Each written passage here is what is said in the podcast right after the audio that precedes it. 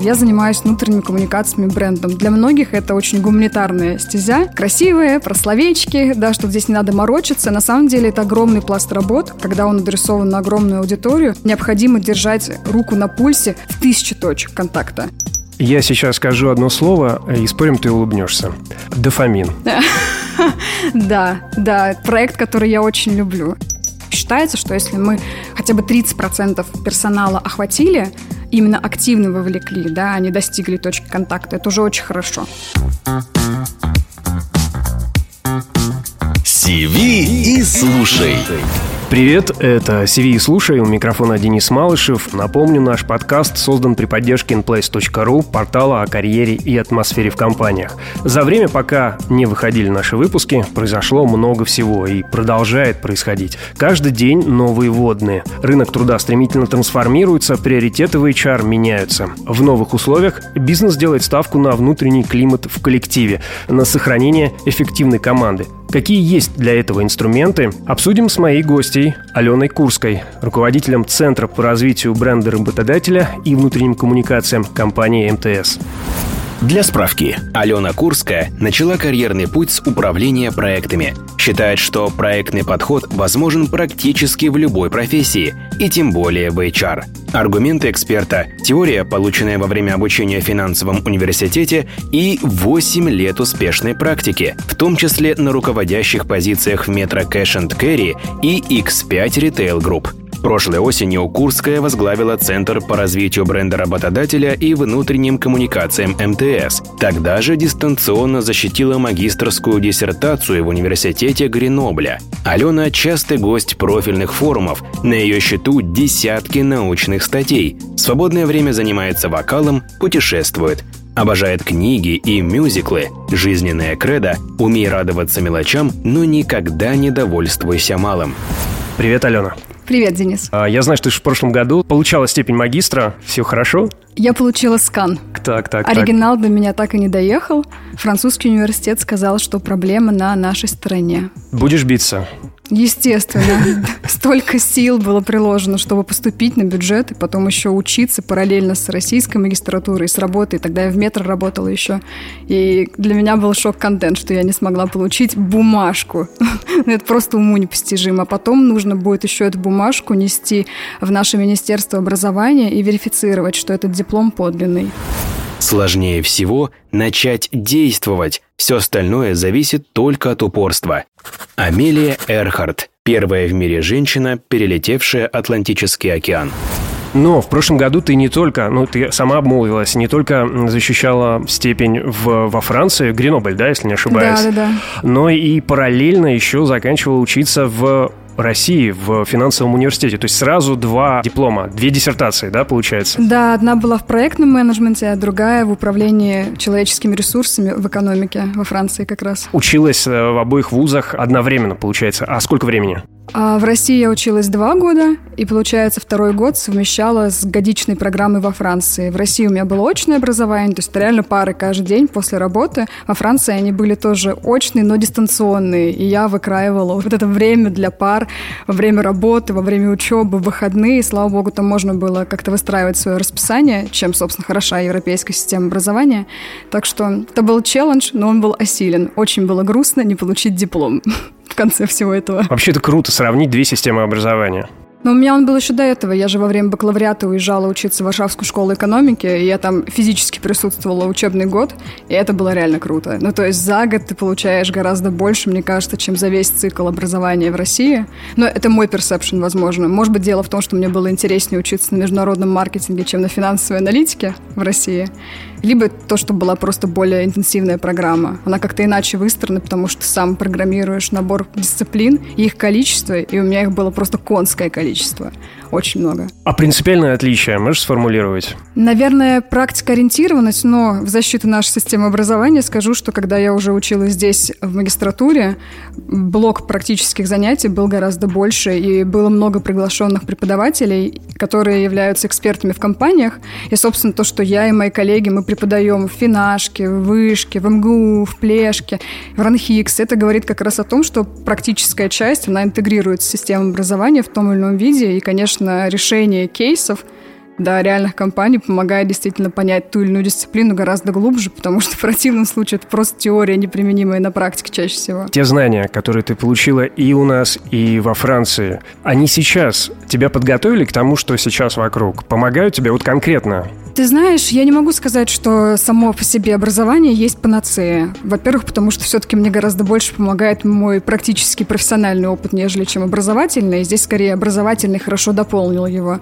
Но очень рада, что в свое время пошла учиться на управление проектами выбрала именно эту программу, потому что она действительно систематизирует твое представление о том, как грамотно вести работу. Условно, я занимаюсь внутренними коммуникациями брендом. Для многих это очень гуманитарная стезя и воспринимается как что-то такое э, красивые, про словечки, да, что здесь не надо морочиться. На самом деле это огромный пласт работ, очень сложных, потому что когда он адресован на огромную аудиторию, тебе необходимо держать руку на пульсе в тысячи точек контакта. И для того, чтобы не потерять эти точки контакта, необходимо применять какие-то проектные функции, да, и, собственно, управлять всеми этими процессами как проектами. И когда я наложила, да, вот эту теоретическую базу на свой практический опыт, мне стало гораздо легче, потому что мне стало реально много инструментов, которыми я могу пользоваться и которыми я делюсь со своими коллегами, со своей командой.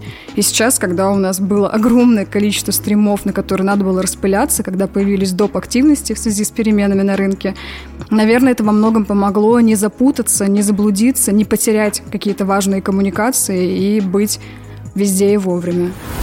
Часто говорят, что мотивации хватает ненадолго – но то же самое происходит и с освежающим душем, поэтому его рекомендуют принимать ежедневно. Зиг Зиглар – писатель, бизнесмен и консультант по маркетингу. Я сейчас скажу одно слово, и спорим, ты улыбнешься. Дофамин. Да, да, проект, который я очень люблю. И мне очень нравится, как мы его анонсировали. Во-первых, потому что у меня была чудная возможность наконец-то хоть где-то вернуть про Гарри Поттера что-то, потому что я использовала цитату прекрасного профессора Дамблдора при освещении этой программы. Ну и во-вторых, мне кажется, такие проекты, которые развивают творческий потенциал, они, во-первых, всегда важны и нужны для сотрудников, а во время, когда ты в стрессе, когда ты, казалось бы, потерял почву под ногами, не понимая, что происходит, наверное, хобби и творчество, они воодушевляют, спасают. Тут, наверное, нужно предысторию и объяснить, да? Мы-то с тобой поняли друг друга да, сразу. Да. расскажу нашим слушателям. Мы в МТС запустили программу годичную, связанную с творчеством и хобби для наших сотрудников. Она получила название «Дофамин». Это гормон радости. И, собственно, прикол весь был в том, то, что мы запустили э, закупку, да, и весь брендинг, всю творческую составляющую этой программы еще до Нового года. И мы работали реально на опережение, управления, как самые настоящие управленцы проектами. И к моменту 24 февраля у нас уже были готовы все коммуникации, все было согласовано, отрисовано, все супер. Но проблема была в том, что они были э, отражены в том виде, в котором после 24 февраля они звучали бы так, словно мы коллективно, вот всем внутрикомом МТС впали в маразм. То есть весь мир переживает, стрессует, не понимает, что происходит, а мы тут такие эй-эй-эй, гормон радости, давайте веселиться, будем творческими, развивать в себе все прекрасное. Казалось бы, вроде бы неплохо, но, наверное, как будто не очень актуально и уместно, не очень тактично. И наша задача была переобуться очень быстро, и все коммуникации, подготовленные заранее, реверснуть таким образом, чтобы они выглядели, во-первых, уместно, во-вторых, чтобы они выглядели реально как благо и забота. И, собственно, так именно мы переупаковали историю с дофамином и преподнесли ее сотрудникам уже как полезную, важную, актуальную активность, потому что именно сейчас, когда мы по-разному очень справляемся со стрессом, когда мы очень по-разному воспринимаем то, что происходит, да, кто-то не вылезает из чата в, теле, в телеге, кто-то вообще максимально абстрагируется от того, что происходит и не хочет в это погружаться. Однако каждому нужно как-то справляться с этим стрессом. Первые э, вебинары уже, первые занятия, первые встречи прошли, правильно? Да. Какой бэк? Сотрудники очень довольны. И мне кажется, мы очень правильно перераспределили порядок вот этих самых вебинаров, потому что мы в итоге первыми поставили те, которые были связаны с мануальными техниками, то есть там, где мы учили реально людей рисовать, и мы отправляли наборы для рисования акрилом, там был такой файт просто за эти наборы. Мы в итоге с девчонками из моей команды купили себе сами наборы акрила и тоже сидели рисовали. У меня теперь на балконе этот шедевр висит, поэтому мне кажется, это круто. Дальше коллег ждут еще более интересные вебинары, но они уже связаны с более такими digital навыками, которые, мне кажется, Очень применимы полезно. и нужны каждому, даже в обиходе, когда ты пусть не путешествуешь теперь куда-то далеко, но хочешь снять классный контент с дачи. Потом этот контент вы же сможете использовать э, для Конечно. внутренних каналов. Конечно, конечно. Более того, есть идея да, в дальнейшем собирать все эти материалы, которые готовят наши сотрудники, естественно, с их согласия, да, и, в общем-то, в интересной форме рассказывать внутри компании про то, что делают наши сотрудники. Сколько планируете охватить? Слушай, стабильно считается, учитывая то, что у нас очень большая численность, то есть в компании около 60 тысяч сотрудников, соответственно, все наши активности, которые готовят ПАО, они доступны для всех сотрудников. Считается, что если мы хотя бы 30% персонала охватили, именно активно вовлекли, да, они достигли точки контакта, это уже очень хорошо. Получается, показываешь на примере, как вовлечь сотрудников коллектив в генерацию контента. По сути, да, но мне кажется, что сотрудники, во-первых, очень круто, если сотрудники это амбассадоры компании, да, и не просто люди, которые любят свою компанию, а которые готовы об этом рассказывать, а мы, как компания, со, со своей стороны готовы им помогать в том, чтобы они рассказывали это правильно. Не говорить им, что и где сказать, но помогать где-то красиво упаковать, дать какой-то навык для того, чтобы клево писать про это, клево говорить об этом, красиво это выставлять с точки зрения визуала какого-то, да. И здесь как раз мы сейчас разрабатываем целую программу по работе с будущими амбассадорами МТС для того, чтобы им как раз помочь в этом плане. Не заставить людей начать в рупор кричать «я люблю МТС», конечно, нет. Да, у нас и так много людей, которые готовы это делать. Вопрос в том, что надо им подсказать, как и с чего начать. Превратите их в блогеров. Ну, по сути, да, это и есть ну, внутреннее блогерство. У нас, кстати, есть прикольная платформа МТС-блог, и мы сейчас ее допиливаем. Впоследствии мы хотим как раз, чтобы это стала такая площадка, где у нас будут сотрудники, по сути, блогерами с уже огромной аудиторией, потому что, ну, вообще-то у нас очень много сотрудников, и это очень большая аудитория изначально. Ну, у вас и так социальные медиа, да, МТС-медиа, но получается, что вы еще создаете социальную платформу отдельно, да? Для сотрудников, да. Можешь немножко еще подробнее об этом рассказать? Сейчас как раз мы на этапе находимся, когда мы с командой ИТ обсуждаем, какие вводные требования должны быть к этому. Ну, условно, там, какие уровни модерации, например, да, потому что на самом деле это самый ключевой вопрос. На каком этапе мы модерируем, потому что если мы условно открываем эту платформу для всех сотрудников, мы должны в своей голове допускать, что максимальное количество людей, которые придут и напишут, почти 60 тысяч. Исходя из этого, мы должны прогнозировать да, наши возможности по обработке входящего контента. И где как бы заканчивается условно граница, где мы это контролируем, а где начинается поле свободного творчества. А чем мы должны это творчество регламентировать? А насколько должны быть жесткими гайды? То есть мы сейчас находимся на таком интересном этапе, когда мы этим занимаемся. На самом деле задача по развитию этого портала нового, по сути, да, встала буквально в начале февраля. Кто знал, что она будет такой актуальной? Потому что, на самом деле, с тем уходом неких инструментов внешних, Наверное, мне кажется, у сотрудников это возымеет большую популярность, потому что, во-первых, у тебя уже большая аудитория для охвата есть, а во-вторых, ты действительно можешь практиковаться с точки зрения написания какого-то интересного контента, где ты можешь делиться чем-то прикольным. Большая часть работы по созданию бренда работодателя – это умение рассказывать истории о компании. А самый лучший способ – если эти истории рассказывают сами сотрудники. Ричард Мосли – мировой эксперт по бренду работодателя. Ну, возвращаясь к теме того, как вы помогаете людям сохранить ментальное здоровье, справиться с тревожностью. Причем это делаете не только для сотрудников, но и для всех. Я про ваше приложение мобильное. Да, да, да, да. Это, это потрясающая вещь. Я, когда готовился, я залип. Это клево. Я слушаю вот эти программы, которые перед сном, потому что у меня из-за высокого перегруза есть проблемы с тем, чтобы заснуть. И это очень клево. На мой взгляд, самое крутое, если мы возвращаемся да, к идее этого приложения, то, что оно действительно доступно каждому бесплатно. То есть до этого это э, был, э, был инструмент исключительно для внутреннего пользования и для партнеров э, компании. Да. То есть аудитория еще шире, чем 60 тысяч. А сейчас это, ну, любой на этом земном шарике может этим Ну, на воспользоваться. самом деле, мне кажется, это правильно. Во-первых, потому что наша компания позиционирует себя как компания, которая неравнодушна с точки зрения ESG-повестки, да, и, конечно, наверное, если мы говорим о том, что мы очень активно заботимся о наших сотрудниках, то стоит, да, показать, что мы готовы заботиться о большем количестве людей, и именно это мы и сделали. Да, это такая социальная клевое. ответственность. Да, это социальная ответственность в самом таком прямом смысле, мне кажется. Для слушателей поясню, это, если будет реклама, это очень хорошей социальной рекламой э, вам понравится.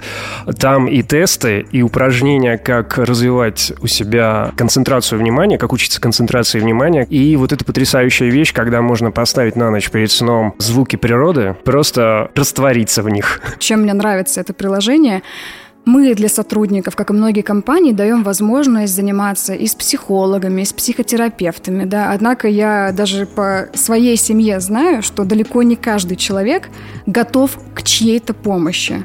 И максимум, на что он готов, это справляться со стрессом самостоятельно и как-то инвестировать свое время в то, чтобы помочь себе. И, наверное, в этом случае вот такое приложение, которое является приложением для психологической самоподдержки, это очень правильная история, потому что если ты не готов обратиться к профессионалу и делиться своей какой-то болью, тревожностью, проблемой, то вот, есть альтернативный выход, где ты остаешься все еще, да, в своем приватном самоокружении, и ты можешь все-таки благодаря специалистам, оставаясь в приватности, помочь себе. А сейчас, мне кажется, очень многие нуждаются в этой помощи, особенно с точки зрения какого-то баланса внутреннего, да, для того, чтобы воспринимать все шатающееся вокруг ровно. Но вы это и делаете в рамках той программы, которую внедряете, да, поддержка э, коллектива, поддержка сотрудников. Конечно. Ну, например, один из сервисов, который мы используем, это сервис «Понимаю», и если, допустим, во время пандемии у нас была подключена опция, где мы даем возможность сотрудникам бесплатно работать с просто психологами, да, для того, чтобы как-то выровнять эмоциональное состояние, успокоиться, не нервничать, то сейчас ситуация, она ведь крайне поменялась. Но условно, сейчас пунктов тревожности куча. Например, сейчас очень многие волнуются по поводу своих финансов. Многие волнуются по поводу того, э, как себя вести в случае, если тебя сократят. Да? Ну, то есть, словно, мы в МТС не сокращаем, но у нас у каждого есть семьи. И, например, мою семью по полной программе коснулась, как бы, да, членов моей семьи, которые работают в других компаниях. И они не знают, как себя вести в такой ситуации, где к тебе подходит работодатель и говорит, что мы прощаемся, какие у него права и так далее. Соответственно, это значит, что мы сейчас наших сотрудников вроде бы как должны поддержать информационно, да, не только с точки зрения базовой психологии. Поэтому мы сейчас сервис «Понимаю» добавили еще консультантов по юридическим вопросам, по финансовым вопросам, для того, чтобы чуть-чуть вот грамотность в этих вопросах повысить, и чтобы сотрудники себя ощущали защищенными и готовыми защитить своих близких. Я, например, работаю в HR, я ведь не HR, и я, естественно, не знаю, как, э, например, надо себя вести, если тебя увольняют не по статье. То есть просто тебя просят уйти из компании, да. Теперь, благодаря этим консультациям, я это знаю, и сейчас, когда там это коснулось членов моих семьи, я могу их проконсультировать и поддержать, да, какие у них вообще есть права и обязанности в данном процессе, как выстроить грамотный уход из компании. И мне кажется, это правильно. Как происходит анализ обратной связи? Как вы оцениваете эффективность? Слушай, ну, на самом деле показатели это супер простые. Естественно, после каждой активности, которая выглядит как активность, мы говорим о действии конкретно с нашей стороны. Мы провели вебинар, прямой эфир, да, какую-то встречу, еще что-то. После этого обязательно есть опросы NPS, да, где мы опрашиваем сотрудников, просим их в конце этого короткого опроса оценить от 1 до 10, насколько им понравилось, насколько они порекомендуют да, подобный формат своим коллегам, друзьям, знакомым. Соответственно, чем ближе оценка к 10, тем, соответственно, мы больше успеха добились. Далее, естественно, нормальная абсолютная оценка здесь является чисто маркетинговый показатель, где мы смотрим воронку. Условно, э, сколько у нас всего сотрудников, да, до скольких эта коммуникация дошла, потому что ты же понимаешь, даже если мы отправляем рассылку, ну, формально она как бы дошла до всех, но открыли ее не все, да, соответственно, подошла, мы здесь подразумеваем тех, кто реально открыл письмо. Дальше, если в письме была ссылка по переходу, мы смотрим, сколько людей ткнуло на ссылку по переходу, потому что если не ткнуло, проблема в том, как мы написали, очевидно, значит, как неинтересно, или, возможно, это неинтересно для сотрудника. Опять-таки мы это анализируем. Дальше мы смотрим, какое количество людей подписалось на эту активность, да, подало заявку, зарегистрировалось, что угодно, так или иначе вписалось в активность активность. И дальше активные люди, которые непосредственно пришли и воспользовались сервисом или активностью. И, конечно же, отзывы. И вот эту всю статистику мы комплексно анализируем, потому что бывает, например, что действительно э, мы не добились успеха в какой-то коммуникации, да, просто потому что коммуникация была не очень. Как где-то не там поставили эту ссылку. Надо было как-то по-другому абзацы да, сформировать, потому что все равно это большая, на самом деле, сложная работа. Можно писать огромный текст, и все его прочитают от слова до слова, а можно три предложения, и их все равно не прочитают. И это всегда большая работа по анализу того, как реагирует аудитория на то, что ты направляешь. Мне кажется, в этом плане мы молодцы в МТС. Ну да, известные кейсы, когда придумывают, ну вот давайте мы сделаем то, то, то, а потом выясняется, что людям это, собственно, не нужно. Привели ну да, это интервью. не по SMART просто. Здесь же всегда, мне на самом деле, вот мы когда говорим про SMART-подход, да, вроде все такие, ой, да это же понятно, что цель должна быть конкретной, типа измеримой, время должно быть поставлено. А на мой взгляд, вот это всем понятно. А вот R – relevant, да, это не всем понятно вообще. Это как раз то, о чем ты говоришь. Условно, мы должны понимать, зачем мы это делаем. А в случае с внутренними коммуникациями, а нужно ли это людям, для которых мы это делаем. И, конечно, мы не можем знать всегда, залетит активность или нет. Но если мы проанализируем последствия, мы уже будем знать, залетело или нет, и это должно стать некой исторической справкой для нас, для принятия следующих решений. Чем больше мы анализируем, тем более эффективно планируем дальше. Никогда ни у кого не спрашивай мнения по поводу ведущейся компании. Интересуясь чужим мнением, ты всегда рискуешь его услышать. А услышав, ты вполне возможно должен будешь с ним считаться. Фредерик Бекбедер, французский писатель. А как работаете с линейными руководителями? Ведь э, надо донести до них, как они будут мотивировать дальше. Смотри, не, не могу сказать точно за всех наших линейных руководителей, но сейчас была проведена, на мой взгляд, просто феерически крутая активность. И общалась с коллегами из других компаний. Многие взяли себе ее на вооружение. Условно. Вот представь себе, 24 число, да, речь классный президент отправил, да, прямые эфиры были, и для сотрудников все расписали, разложили, как стрессом управлять, бесплатный доступ дали, все супер. Но сотрудники продолжают ходить стрессовать и приходить на работу между собой обсуждать, что происходит, что они там телеги прочитали и так далее. Да? Трястись и переживать, потому что есть некая зона неопределенности. И здесь как раз как бы задача руководителя неким образом выстроить да, вот этот микроклимат в, ком- в команде по-новому, чтобы они себя чувствовали более уверенно, комфортно и, наверное, в идеале поменьше тратили время на пересуды, побольше на то, чтобы заниматься любимой работой. Так вот, это роль руководителя. Но не все руководители наверное, обладают достаточным уровнем компетентности именно в этом сегменте, потому что элементарно в его практике могло не быть перемен до такого уровня и такого масштаба, что у него просто не было практического опыта по управлению стрессом команды. Он может быть прекрасным руководителем, это не значит, что он умеет вообще во всех ситуациях быть таковым же.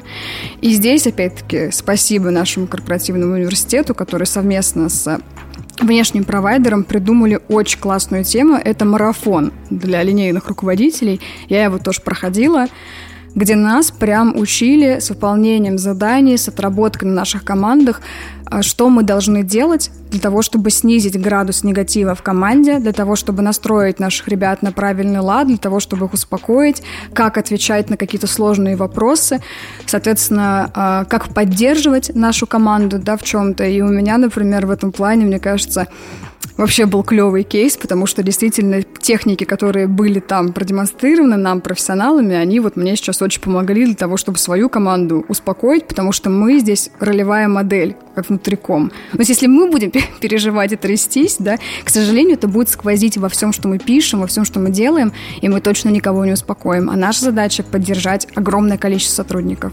И именно моя задача как руководителя была донести как бы до моих девчонок, что, девчонки, мы сейчас действительно ну, в крутое время живем во многом. Оно очень сложное, очень непонятное, но сейчас как бы мы можем делать пусть маленькие, но великие вещи для наших сотрудников, потому что если мы их сделаем хорошо, нам правда будет чем гордиться. Ты сказала, что какие-то практики были для тебя открытием, откровением, и ты их даже использовала. Какие, если секрет?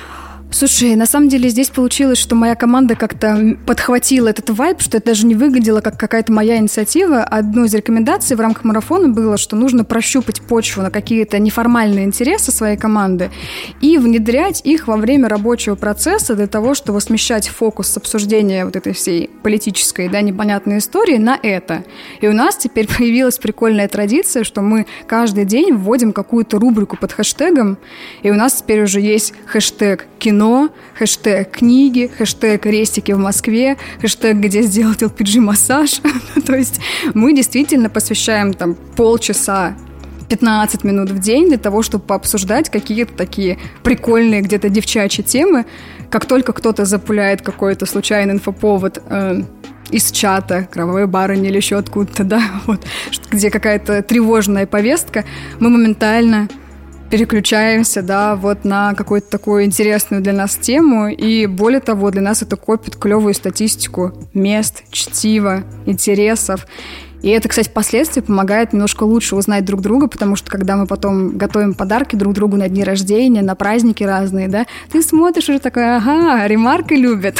вот. И понимаешь, да, что можно, например, какой, на какую-то выставку клевую тематическую подарить человеку билет.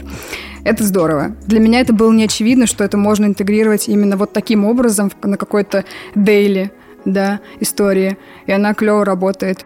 Это все на марафоне объясняли, да, сначала? Это была одна из практик, да, которые mm-hmm. подсказали, что вы можете условно использовать такой прием для того, чтобы это делать. И получилось, что как раз на днях после этого э, кто-то из девчонок в чате спросил, а куда можно пойти в ресторан. И такая, о, если мы используем этот, этот наш чат рабочий уже для этого, почему бы эту практику не отработать и как-то так это незаметно стало частью нашего профессионального взаимодействия. Круто, что в МТС университете так оперативно отреагировали и сформировали такую программу. Да, им, им большой респект, правда. Э, ничего не могу сказать, я не работала ни в десятках компаний, да, но у МТС очень сильный корп университет. И именно с точки зрения вот этого реактивного реагирования и где-то даже они идут на опережение на самом деле, потому что колоссальное количество материалов по управлению стрессом, да, по управлению какими-то сложными ситуациями были собраны сильно заранее. И даже к моменту пандемии, насколько я знаю, у коллег уже был большой как бы пол материалов, который нужно было лишь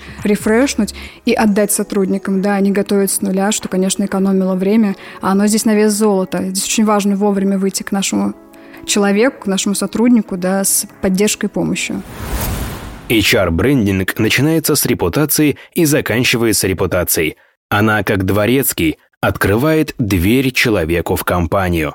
Ричард Мосли, мировой эксперт по бренду работодателя. Колоссальный объем работы ты описала. Сколько человек же, получается, трудится над всем этим, чтобы это все на себе тащить? У нас семеро. Семеро смелых. Да, семеро смелых и боевых, да. Но, естественно, мы планируем расширяться. Сейчас мы на неком находимся стопе не с точки зрения найма, сколько с точки зрения того, чтобы понять, какие еще профессионалы нам в команду нужны для того, чтобы усилиться. Вот, я думаю, что это будет понятно, как только мы допилим стратегию для того, чтобы понять, какие у нас фокусные зоны. Условно, нам нужен кто-то, кто посильнее в маркетинге или кто-то, кто посильнее в дизайне, например, да.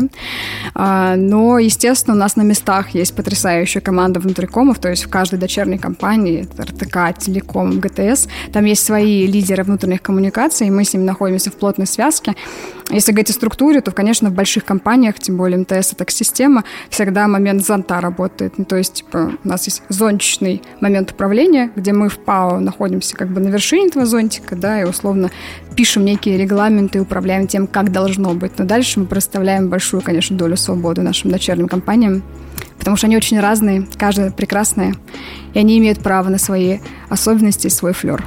Ну, свобода, свобода, но все равно я почувствовал, что, конечно, такой незримый контроль.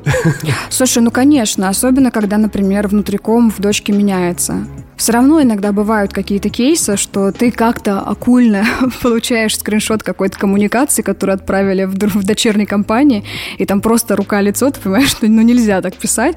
Слава богу, что как бы не было никаких негативных историй от сотрудников, просто потому что они, наверное, без профдеформации смотрят на стиль коммуникации, им главное, что они прочитали во многом.